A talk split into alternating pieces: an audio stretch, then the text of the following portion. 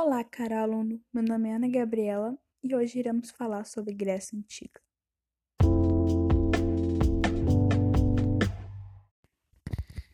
Há relatos sobre que há muito tempo, até, é, aproximadamente 4 mil anos antes de Cristo, possivelmente, é, algumas pessoas, um povo, pisou na terra da Grécia Antiga. Mas não é necessariamente um fato porque apesar de serem relatos, apesar de serem artigos, apesar de alguns terem, entre aspas, é, uma prova de que é real, não podemos dizer necessariamente que foram aqueles povos que pisaram na Grécia que formou a Grécia.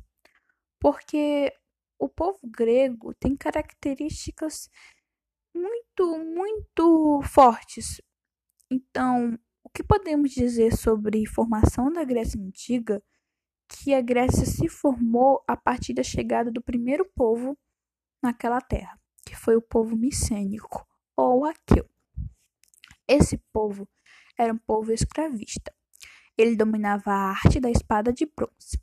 Quando chegou na região, acabou tendo que ceder à supremacia da ilha de Creta, que lá dominava. A ilha de Creta era famosa por suas grandes construções.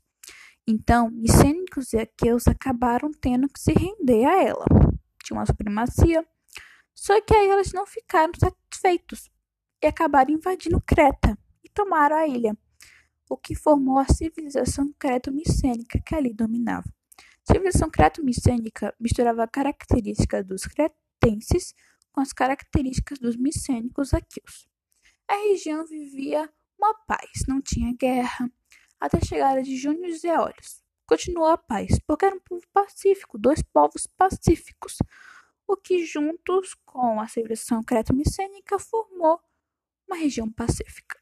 Eles tinham terras férteis, alguns pontos bastante férteis, o que facilitou a formação de comida, formação de comida que tinha comida na região, tinha água, então eles estavam de boa.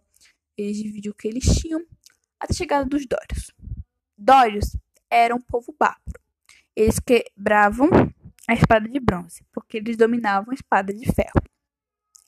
E acabaram dominando a região, o que fez com que quem morava lá tendo que ceder sua supremacia. Mais uma vez aqui os micênicos se lascaram. Desculpa. É, Dórios tinha como uma característica ser um povo muito, muito bárbaro. O que aconteceu que teve muitas mortes, uma, tinha muita, muita violência. Então, quem estava lá ficou insatisfeito. Quem não era Dório ficou insatisfeito. Quem ficou, que não podia ir embora, que não era Dório, junto com os Dórios, acabou formando Esparta.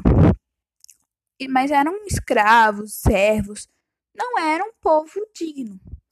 A partir povo que foi embora, surgiu a primeira diáspora.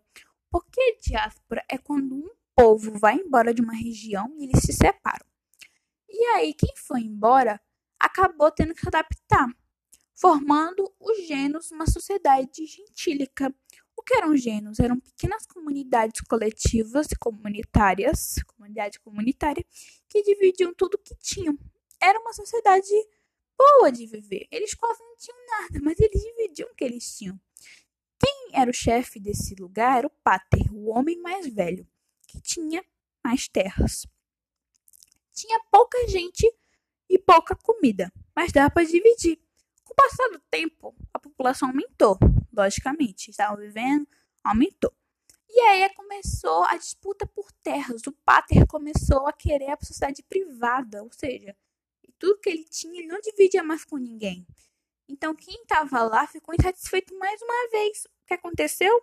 Segunda diáspora.